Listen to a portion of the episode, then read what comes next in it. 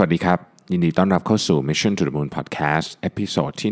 175 นะครับ คุณอยู่กับผมรวิศ หาญอุตสาหะเช่นเคยครับเออวันนี้ต้องบอกว่ามีคน inbox มาสองสามท่านนะครับบอกว่าเอ๊ะช่วยพูดตอนเมื่อวานต่อเลยได้ไหมนะเพราะจริงเมื่อวานมันจะต้องมี part ต่อตอนหลังนะว่าถ้าเกิดว่าเราไม่อยากอยากจะพัฒนาตัวเองหรือว่าอยากจะมีไอ flexible 50%เนี่ยต้องทำยังไงบ้างนะครับ ใครที่งงกับคำนี้เดี๋ยวไปลองไปอ่านในเพจก็ได้หรือว่าจะไปฟังตอนเมื่อวานก็ได้ จริง ๆ ตั้งใจจะทำให้วันนี้อยู่แล้วนะครับ แต่ว่าผมเพิ่งกลับจากงานเป็นงานคณะกรรมการตัดสินงานแอดแมนนะฮะก็ก็ตอนแรกตั้งใจว่าจะกลับมาเร็วกว่านี้ฮะแต่วันนี้รถติดอะไรหลายอย่างฮะก็เลยเพิ่งถึงบ้านเมื่อกี้นี้เองนะครับ ก็ต้องต้องยอมรับตามตรงว่ายังอ่านไม่จบครับ ก็เดี๋ยวขอติดไว้ก่อนนะฮะเดี๋ยวทำให้แน่นอน วันนี้ก็เลยอยากจะขอมาเล่าอีกเรื่องหนึ่งซึ่ง เตรียมไว้อยู่แล้วนะครับเตรียมไว้ก่อนหน้านี้แล้วนะครับแล้วก็ผมก็คิดว่าเป็นเรื่องที่อย่าเพิ่งเบื่อกันนะเป็นเรื่อง AI อีกละแต่ว่าอันนี้เป็นอีกมุมหนึ่งคือมุมของคนมากกว่า ก็คือเราจะทำงานยังไงในยุคที่ทำงานต้องทำงานกับ AI นะครับผมเอาเรื่องนี้มาจาก paper สองอันนะครับอันหนึ่งชื่อ how to spot a machine learning opportunity even if you aren't a data scientist นะครับแล้วก็อีกอันหนึ่งชื่อ is your company data actually variable in the AI era นะครับทั้งสองมาจาก Harvard Business Review นะครับผมก็เริ่มต้นกันเลยนะฮะคือวันนี้จุดประสงค์ที่อยากจะพูดในตอนนี้ก็คือ อยากจะเล่าถึงในอนาคตว่าทักษะของคนที่ทำงานในยุคต่อไปเนี่ยในยุคที่ต้องมี AI เข้ามามากมายเนี่ยนะครับถ้าเราไม่ใช่โปรแกรมเมอร์ไม่ใช่โคดเดอร์ไม่ใช่คนที่ดูแล AI ตรงๆว่างั้นแล้วกันเนาะ อะไรคือสิ่งที่เราควรจะทำแล้วก็พอพูดในภาพใหญ่กว่านั้นนิดนึงก็คือ ธุรกิจเนี่ยในยุคที่ AI กำลังเข้ามาเนี่ยจะต้องทำอะไรบ้างนะครับ คือต้องบอกอย่างนี้นะครับว่า ตอนนี้เนี่ยผม ผมเองก็เป็นเพียงหนึ่งคนที่ติดตามข่าวเรื่องนี้ แล้วเราก็ไม่รู้จริงๆว่ามันจะไปทิศไหนนะครับก็จะมีคนพิจิตรไปหลายทางเพราะฉะนั้นสิ่งที่ผมพูดเนี่ยคืออันที่ผมไปอ่านมาเจอนะฮะแล้วก็มาเล่าต่อกันสู่กันฟัง เพราะฉะนั้นทุกอย่างก็เป็นเรื่องของการชวนคุย แล้วก็ชวนคิดนะฮะยังไม่มีใครรู้หรอกว่ามันจะไปไหนเพราะมันใหม่มากสำหรับเรานะครับเอาเรื่องนี้ก่อนแล้วกันนะฮะอันนี้มาจากเปเปอร์แรก Harvard Business Review How to spot a machine learning opportunity even if you aren't a data scientist นะฮะก็เขาบอกว่าอย่างนี้ครับ สิบกว่าปีที่ผ่านมาเนี่ยคุณสมบัติเด่นอของผู้สมัครงานที่เข้าตากรรมการรับสมัครงานมากที่สุด อาจจะเป็นจบ MBA จากมหาวิทยาลัยดัง หรือว่า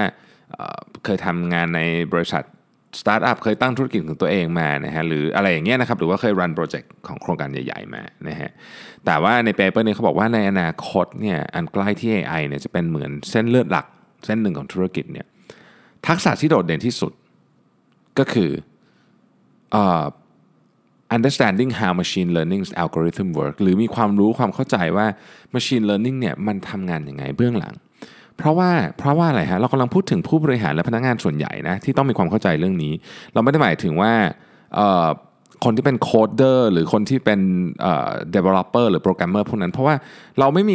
คือคนส่วนใหญ่ที่อยู่ในองค์กรเนี่ยที่ที่ไม่ได้มีความรู้ความสามารถด้านนั้นเนี่ยนะครับก็ไม่ได้มีความจำเป็นที่ต้องไปเขียนโปรแกรมได้ แต่ต้องเข้าใจว่าอาชีพ Data Scientist เนี่ยเขาทำอะไรกัน แล้วเราเราจะใช้ประโยชน์จาก Data ได้อะไรบ้าง แล้วก็บรรดา AI ทั้งหลายที่เรา integrate เข้ามาในธุรกิจของเราเนี่ยมันมันมีประโยชน์อะไรกับเราบ้าง มันทำงานยังไง ว่างั้นเถอะพูดง่ายๆคือ มันเคยมีผู้ใหญ่สองสามท่านนะคุยกับผมหลายและเราก็บอกว่าในอนาคตเนี่ยเขาเชื่อว่าภาษาที่สำคัญที่สุดนะฮะที่ เด็ก generation ลูกของเราต้องใช้ คือถ้าถามว่าเราอยากสอนอะไรลูกเราก็คงบอกว่าเออสอนภาษาจีนภาษาอะไรอย่างเงี้ยนะครับ แต่จริงๆแล้วเนี่ยหลายท่านพูดตรงกันว่าภาษาที่สำคัญที่สุดของเด็ก generation ต่อไปคือภาษาคอมพิวเตอร์ ในที่นี้ไม่ได้หมายความว่าคุณจะต้องเขียนโค้ดได้ แต่คุณต้องเข้าใจ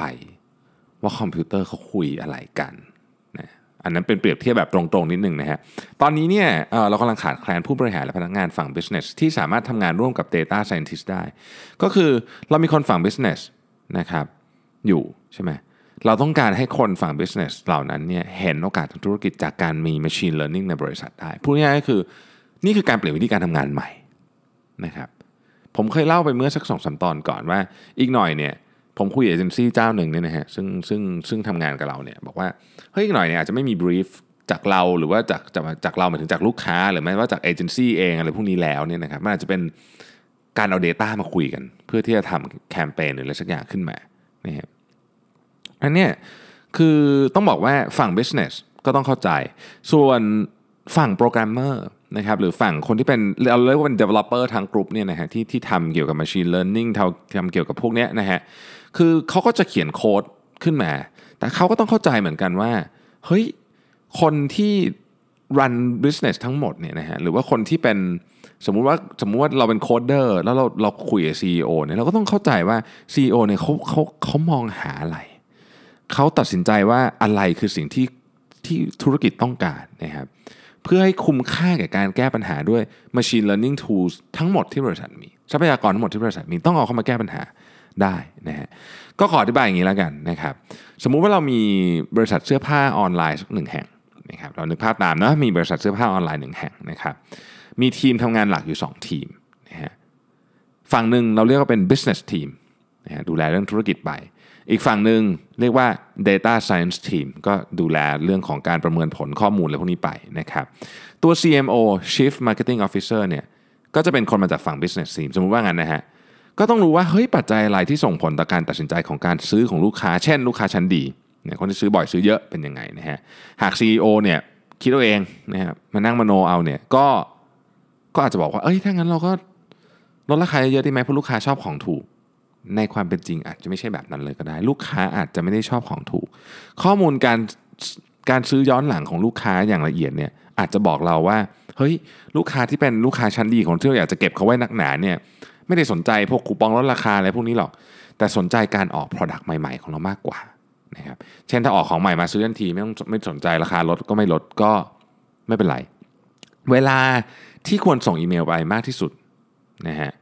คือสี่ทุ่ม นะครับสำหรับลูกค้ากลุ่มนี้ไม่ใช่5้าโมงเย็นมันอาจจะมีเหตุผลมากมายแต่ว่าข้อมูลมันบอกมาว่าอย่างนั้นนะฮะเช่นเพราะว่าตอน5้าโมงเย็นฉันกำลังยุ่งทำงานอยู่อะไรเงี้ยนะไม่ได้เปิดแต่แต่ว่า4ี่ทุ่มมันป๊อป notification ขึ้นมา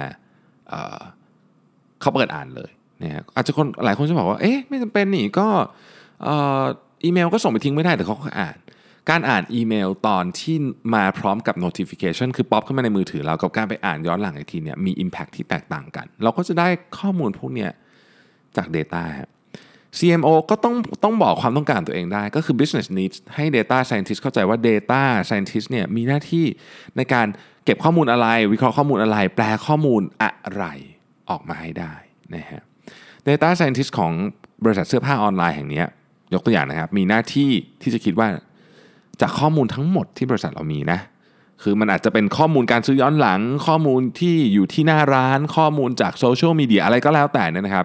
ซึ่งบางทีมันเก็บเก็บเก็บแยกๆกันอยู่เนี่ยเฮ้ยมันเยอะมากเราต้องเราเราต้องคิดก่อนว่าจากข้อมูลเหล่านี้เราจะมารวมกันไหมอะถามก่อนจะรวมกันไหมรวมกันเนี่ยรวมกันจะหาอะไร เช่น หาโปรไฟล์คนซื้อเหรอหรือว่าจะหาพฤติกรรมของคนซื้อหรืออะไรนะครับ จะเอาวิธีการอะไร ดึงข้อมูลเหล่านี้มา เช่นใช้โปรแกรมอะไรดึงมานะครับและสุดท้ายใน Data Scientist ต้องคิดว่าเราจะ process เรื่องนี้และ visualize ข้อมูลดิบเหล่านี้ออกมาได้ยังไงนะครับขั้นตอนของ visualization เนี่ยสำคัญมากนะหลายคนอาจจะคิดว่า เฮ้ย ก็ไม่เห็นเป็นไรเลยก็ส่งไปเป็น Excel สิคือบางทีเนี่ยนะครับ Excel เป็นโปรแกรมที่ดีมากนะครับ แต่มันไม่สามารถตอบคำถามทุกอย่างบนโลกใบนี้ได้ ในบางครั้งเนี่ยข้อมูลบางประเภทมันถูกวิวแบบนั้นนะไม่ไม่ดีนะการต้องใช้คำนี้นะฮะ ทั้งหมดทั้งมวลนี้ทำมา ก็เพื่อที่จะบอกกับ CMO ได้ว่าอ๋อนี่แหละเขาเรียกว่าปัจจัยต่อการตัดสินใจซื้อ หรือปัจจัยที่ส่งผลต่อการตัดสินใจซื้อนะฮะ data scientist มีอีกหน้าที่หนึ่งก็คือคุยกับคนที่เขียนโค้ด บอกให้ AI ไปดึงข้อมูลตรงนู้นตรงนี้มานะฮะ AI เนี่ยเอ่อมันต้องมีคนคนคุยกับมันด้วยนะครับ ไม่ใช่ว่าอยู่ดีจะปล่อยให้มันทำงานไปเรื่อยๆ ก็ไม่ได้นะฮะ แน่นอนว่า Data Scientist เนี่ย คงจะไม่เข้าใจพฤติกรรมของการซื้อลูกค้า หรือกลยุทธ์ทางธุรกิจเท่ากับ CMO ถูกไหมเพราะว่า CMO เนี่ยเขาก็จะคิดกลยุทธ์อะไรของเขาไปเออเฮ้ยเรื่องแบรนด์เป็นยังไงคือ การใช้ Data ก็ไม่ได้สามารถตอบได้ทุกเรื่องมาคิด strategy ทั้งหมดทุกเรื่องก็ไม่ได้อีกเหมือนกันมันมีพาร์ทอื่นอยู่ด้วยนะครับการเก็บข้อมูลก็สำคัญ การออกแบบการเก็บข้อมูลหรือพูดง่ายๆก็คือ filing system เนี่ยนะฮะ จะช่วยให้เราตัดสินใจได้ดีนะครับ จะบอกว่า พูดอย่างนี้เรานึกภาพถึง corporate ขนาดใหญ่ เรานึกภาพถึงบริษัทที่แบบเป็นบริษัทข้ามชาติ แต่ในความเป็นจริงก็คือ ไม่เป็นนะการเก็บข้อมูลในยุคนี้มันเข้ามาถึงทุกธุรกิจละเราลอง imagine ร้านก๋วยเตี๋ยวนะร้านก๋วยเตี๋ยวเนี่ยครับเขาอยากมียอดขายเพิ่ม ถ้าเขาคิดเอาเองว่าอะไรที่ทำให้ขายดีนะคิดเองเลยนะ แบบนั่งๆอยู่แล้วแบบโอ้โห คิดขึ้นมาเองเลยเนี่ย ก็ อาจจะบอกว่าอ๋อไม่ยากก็ขายไปดีวันสิ้นเดือนไงขายดีช่วงมีบอลนะฮะขายวันหวยออกขายไม่ดีอะไรแบบนี้นะฮะซึ่งใครก็คิดเรื่องนี้ออก แต่ร้านก๋วยเตี๋ยวนั้นถ้ามีการเก็บข้อมูลอย่างละเอียดนะครับ อาจจะได้ข้อมูลยอดขายที่บอกว่าอ๋อเฮ้ยร้านฉันขายดีเฉพาะวันคู่อะอ้าวทำไมอะโอ้อะพอรู้ละเพราะว่าวันคู่เนี่ยมันเป็นมันเป็นวันที่จอดรถฝั่งเดียวกับร้านได้ไงนะฮะอ่านะครับ แล้วก็ ขายดีสุดๆเลยนะครับในวันที่มีร้านโรตีเจ้าหนึ่งเข็นมาแถวนั้นพอดี มาจอดใกล้ๆ เพราะคนเนี่ยไม่ได้ตั้งใจมากินก๋วยเตี๋ยวแล้วเขาจะมากินโรตี คือเขาอะอยากจะมาซื้อโรตีเพราะโรตีเจ้านี้ดังมากนะฮะเข็นมาแถวเนี้ยอาจจะมาที่ละครั้งวันนั้นน่ะเราขายดี เพราะว่าเขาแวะมากินก๋วยเตี๋ยวด้วยนะครับแบบนี้เป็นต้น ข้อมูลพวกนี้เนี่ยพอเราเห็นปุ๊บเนี่ยเรา visualize มันขึ้นมาได้ปุ๊บเราจะแบบอ๋อรู้วิธีแก้ปัญหาทันทีไงนึกออกไหมฮะเราจะเข้าใจเลยว่า เราอยากจะขายดีขึ้นจะทำยังไง นะผมคงไม่ต้องบอกนะว่า เราจะไปทำไงได้บ้างมีวิธีเยอะแยะนะครับ เรื่องโรตีเรื่องอะไรพวกนี้มีวิธีเยอะแยะ แต่ว่าสิ่งที่ผมอยากจะบอกก็คือว่า ข้อมูลที่เก็บไว้เนี่ยมันสำคัญต่อ business decision มาก และมันอาจจะเป็นสิ่งที่เราไม่คาดคิดมาก่อนก็ได้ ในการทำธุรกิจเนี่ยไม่เคยมียุคไหน ที่จะมีข้อมูลให้เราสามารถเก็บและมีเครื่องมือให้เก็บได้มากเท่านี้นะฮะและคงจะมากขึ้นเรื่อยๆ แต่เราก็ต้องคิดอะว่าเราจะทำระบบไฟลิ่งไง เราชอบข้อมูลไปใช้ทำอะไรนะครับ สมมตินะอะขอเวอร์ๆหน่อยแล้วกันสมมติร้านก๋วยเตี๋ยวเนี่ยมี Data Scientist นะฮะเขาจะต้องเป็นคนบอกว่าจะดึงข้อมูลอะไรบ้างนะครับจากข้อมูลทั้งหมดที่เก็บไว้จะเก็บไว้ใน Excel นะครับแล้วก็ไปทำข้อมูลไปเสนอ CMO ของร้าน ซึ่งอาจจะเป็นอาเฮียนี่แหละนะฮะก็จะตัดสินใจต่อไปว่ากลยุทธ์การตลาดแบบไหนถึงจะดี สุดท้ายแล้วเนี่ยเราอาจจะได้ business decision ออกมาประมาณว่าอ๋อก็ ขายเฉพาะวันคู่แล้วกันนะส่วนวันขี้เราไปเปิดอีกสาขาหนึ่งเนี่ยทำเลที่จอดรถฝั่งเดียวกับร้านได้สมมตินะฮะจะทำให้รายได้รวมทั้งเดือนดีกว่าทำร้านเก่าทำเลเดิมแล้วขายทุกวันอ๋อนะครับหรือถ้ารถโรตีมีผลจริง ๆ ก็ทำโปรโมชั่นคู่กันไปเลยนะครับซื้อก๋วยเตี๋ยวแจกคูปองไปลดราคาโรตีอะไรก็ว่ากันไป คุยกับเฮียให้มาบ่อยขึ้นก็ได้นะครับอันนี้จะเป็นตัวอย่างที่ดูแบบ ฟังดูแล้วแบบ เอ็กซ์ตรีมเกินไปก็จริงนะครับ แต่ผมพยายามจะวาดภาพให้ทุกท่านเห็นว่าเฮ้ยข้อมูลนั้นน่ะมันสำคัญมากนะต่อการทำธุรกิจ พอพอเราเริ่มมองเห็นว่าข้อมูลอะไรที่ทำให้เกิด business decision ที่ดีได้เนี่ยนะครับ ทุกร้านทุกธุรกิจ มันจะมีปัจจัยสำคัญมากเลยอยู่ 2 อันนะครับ อันที่หนึ่งก็คือต้องมีการเก็บข้อมูลอย่างละเอียดนะครับระบบไฟลิ่งของข้อมูลเนี่ยต้องชัดเจน คือเราต้องอย่างไอ้เรื่องโรตี หรือว่าส่งคูปองไป ตอนสี่ทุ่มไปอีเมลไปตอนสี่ทุ่มคนจะเปิดมากกว่า เพราะมันเป็น notification ที่หน้าจอเลย ไม่ได้เป็นเมลที่เก็บค้างอยู่ พวกนี้มันมาจากการเก็บข้อมูลนะครับต้องมีวิธีการไฟลิ่งถูกต้อง แล้วก็มีคนที่รู้จักจะใช้ข้อมูลนั้น ให้ปัญหานี้ยาก เพราะว่า ปัจจุบันนี้ผมเชื่อว่าธุรกิจจำนวนมากเก็บข้อมูลมาเต็มไปหมดเลยนะฮะแต่ว่าเรายังไม่รู้วิธีว่าจะเอามาใช้ไงให้มีประโยชน์มากที่สุดนะครับซึ่งแน่แน่นอนว่าคนที่ใช้ข้อมูลเนี่ยมี 2 คนนะครับคนแรกคือ Data Science Team นะฮะ ต้องรู้วิธีการดึงข้อมูลนั้นออกมา และแปลสภาพข้อมูลที่อยู่ในรูปที่ business team จะไปใช้ต่อได้ พูดง่ายๆคือตอบคำถามของ business team ได้ไหมนะครับในขณะเดียวกันใน business team ก็ต้องรู้ว่าบริษัทเรามีข้อมูลอะไรบ้าง ที่สำคัญกว่านั้นอยู่ที่ไหนบ้างนะฮะจะเอามาเพื่อออใช้เพื่อตอบสนองความต้องการของธุรกิจได้ยังไงบ้าง ข้อมูลมีเยอะข้อมูลดี แต่ไม่รู้ว่าอยู่ที่ไหน ไม่รู้จะเก็บยังไง ไม่เข้าใจวิธีการใช้ข้อมูลเหล่านั้นนะครับถ้าคุยถ้าถ้าเป็นอย่างเงี้ยถ้า business team ไม่เข้าใจเนี่ย data science team ก็จะทำงานได้อย่างไม่เต็มประสิทธิภาพแล้วก็อาจจะพลาดโอกาสทางธุรกิจไป นี่คือสถานการณ์ที่เรากำลังเจอในอนาคตอันใกล้นี้มากมากมากมากเลยนะครับ คือกำลังเจอกันแบบในระยะ 6 เดือนต่อจากนี้ก็เริ่มจะต้องทำอะไรแบบนี้กันบ้างแล้วเนี่ยนะฮะจึงต้องต้องเตรียมตัวไว้นะครับแล้วก็บริษัทหรือธุรกิจของคุณจะต้องมีการจัดเก็บข้อมูลที่ดีนะครับ ประเด็นมันอยู่ตรงนี้ เทคโนโลยีเนี่ยซื้อได้นะครับ คนก็จ้างมาได้ถ้าคุณมีเงินนะพอที่จะจ้างมาสำคัญก็คือ mindset คือเราเชื่อไหมว่าเรื่องนี้มันจะสำคัญจริง ๆ เราเชื่อไหมว่า Data จะเป็นอนาคตของการทำธุรกิจ เราเชื่อไหม ถ้าเราไม่เชื่อนะครับถ้าเราไม่เชื่อ เราก็คงไม่อยากจะลงทุน แล้วก็แล้วก็พอไม่ลงทุน mindset ก็คือทำแบบเก่า ฉันก็ขายได้อยู่แล้ว ฉันจะไปยุ่งทำไมนะฮะเคยมีคนบอกผมไว้ว่าเวลาที่เราต้องควรจะเปลี่ยนแปลงที่สุดเนี่ยนะฮะก็คือตอนที่เรากำลังชนะอยู่นี่แหละหมายถึงว่าธุรกิจเรากำลังไปได้ดีเนี่ยเราควรจะเปลี่ยนแปลงที่สุดเพราะอะไรรู้ไหมฮะเพราะเรามีทรัพยากรเนี่ยเรามีทรัพยากรเรามีคนเรามีเงินที่จะเปลี่ยนแปลง แต่ในวันที่ทุกคนก็ใช้ Data กันหมดเราไม่ใช้คนเดียวเราอยากจะทำขึ้นมาบ้างเนี่ยเฮ้ยตอนนั้นเนี่ยเราอาจจะอยู่ในขาลงแล้วนะฮะมันก็ยิ่งยากเข้าไปใหญ่ถูกไหมฮะ เพราะฉะนั้นเนี่ยคำถามต่อมาที่ทุกท่านอาจจะสงสัยก็คือว่าอะถ้ามันเป็นอย่างนี้จริง แปลว่าเราต้องจัดตั้ง Data Science Team ใช่ไหมอืมนะฮะก็คำตอบคือ ต้องมาวิเคราะห์ก่อนว่า งานของเราที่มีในบริษัทเนี่ยเหมาะจะใช้ไหม Machine Learning ที่ต้องมี Data Science มาเอ่อ Data Scientist มานั่งคอยคุมเนี่ยเหมาะจะใช้ไหมนะครับ ก็ลิสต์เรื่องพวกนี้ออกมา 1. เขียนรายงานทั้งหมดที่บริษัทเราทำแบ่ง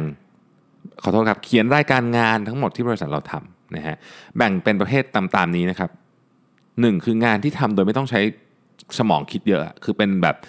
ทำไปใครทำก็ได้ว่างั้นเถอะนะฮะงานแบบนี้เนี่ยแทบจะเป็นอัตโนมัติเลยนะครับ งานที่ต้องค่อยๆคคิดวิเคราะห์ หรือใช้การประมวลผลเพื่อตัดสินใจนานหน่อย อันนี้เป็นเป็น งานสองประเภทนะครับ ดูงานชนิดแรกก่อนไองานที่ทำแบบอัตโนมัติเนี่ยนะฮะมีคนนี้ทำงานกี่คนถ้าทำมานานแค่ไหนแล้วนะฮะงานที่ว่านี้เป็นการทำนายอะไรบางอย่างเกี่ยวกับข้อมูลในอดีตหรือไม่นะครับคำว่าทำนายอะไรบางอย่างเกี่ยวกับข้อมูลในอดีตคือเอาข้อมูลมาในอดีตที่เก็บมาแล้วก็มานั่งวิเคราะห์ว่าอ๋อจากข้อมูลเหล่านี้มันบอกอะไรเราบ้างนะครับหรือเป็นงานที่ต้องแยกข้อมูลลงกล่องนู้นกล่องนี้นะครับคือคือเก็บไปในโฟลเดอร์ต่างๆ ระบบ filing ใช่หรือไม่นะครับถ้ามีสัก 10-20 คนทำงานนี้ ทั้ง 10-20 คนนั้นทำงานแล้วมีความเห็นไปในแนวทางเดียวกันหรือไม่นะฮะเพราะว่าถ้าเกิดเป็นสิ่งที่มนุษย์ยังมีความเห็นแตกต่างกัน ถ้างานต้องมีความเห็น คอมพิวเตอร์จะประมวลผลเชิงเศรษฐเศรษฐสถิติยังไม่ได้นะครับ งานที่ว่านี้ทำกันมานานแค่ไหนแล้ว ถ้าทำมานานแล้วตลอดระยะเวลานั้น ได้มีการเก็บข้อมูลของคำตอบไว้หรือไม่ ถ้าคำตอบคือมี ชุดนี้แหละข้อมูลนี้เหมาะที่จะสอนให้ Machine Learning ทำแทนคน แต่ถ้ายังไม่มีคุณอาจจะต้องเริ่มเก็บข้อมูลตั้งแต่วันนี้ก่อนนะครับและใหพนักงานที่เป็นมนุษย์ช่วยไอตัว Machine ไปก่อนนะฮะอันนี้ขั้นที่ 1 มาดูข้อมูลก่อนมาดูงานก่อนว่างานเราต้องทำอะไรบ้างนะฮะขั้นต่อไปก็คือต้องนั่งคุยกับทีม Data Science สมมุติเราจะตั้งนะฮะ Data Science Team นะฮะเพื่ออธิบายให้ฟังว่างานพวกนี้คืออะไร เราโฟกัสเรื่องอะไรอยู่ ถ้าเราอธิบายได้เคลียร์ทีม Data Science จะ ตอบได้ว่าการ Automation คือการเอา AI มาทำอะไรบางอย่างแทนคนเนี่ยมันเป็นไปได้ไหมสำหรับงานนี้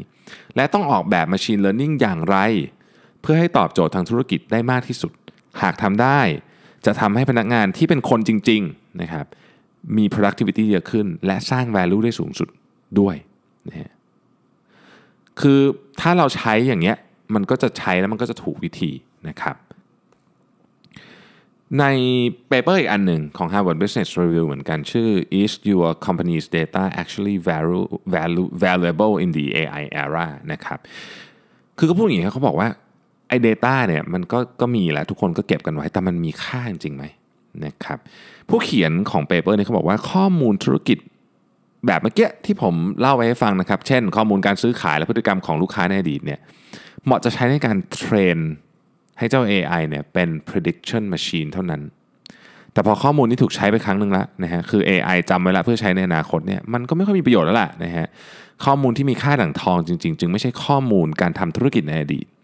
แต่เป็นข้อมูลที่เราเรียกว่า ongoing operational data นะครับก็คือข้อมูลที่เกิดจากงานที่คุณทำอยู่ในปัจจุบันนี่แหละ เป็นข้อมูลใหม่ที่คุณทำที่ทำให้คุณใช้เครื่อง prediction machine นั้นได้อย่างเต็มประสิทธิภาพนะฮะหรืออีกในหนึ่งก็คือเพิ่มขีดความสามารถในการทำนายให้มัน เพื่อทำนายทิศทางอะไรต่างๆ ในอนาคตได้นะครับ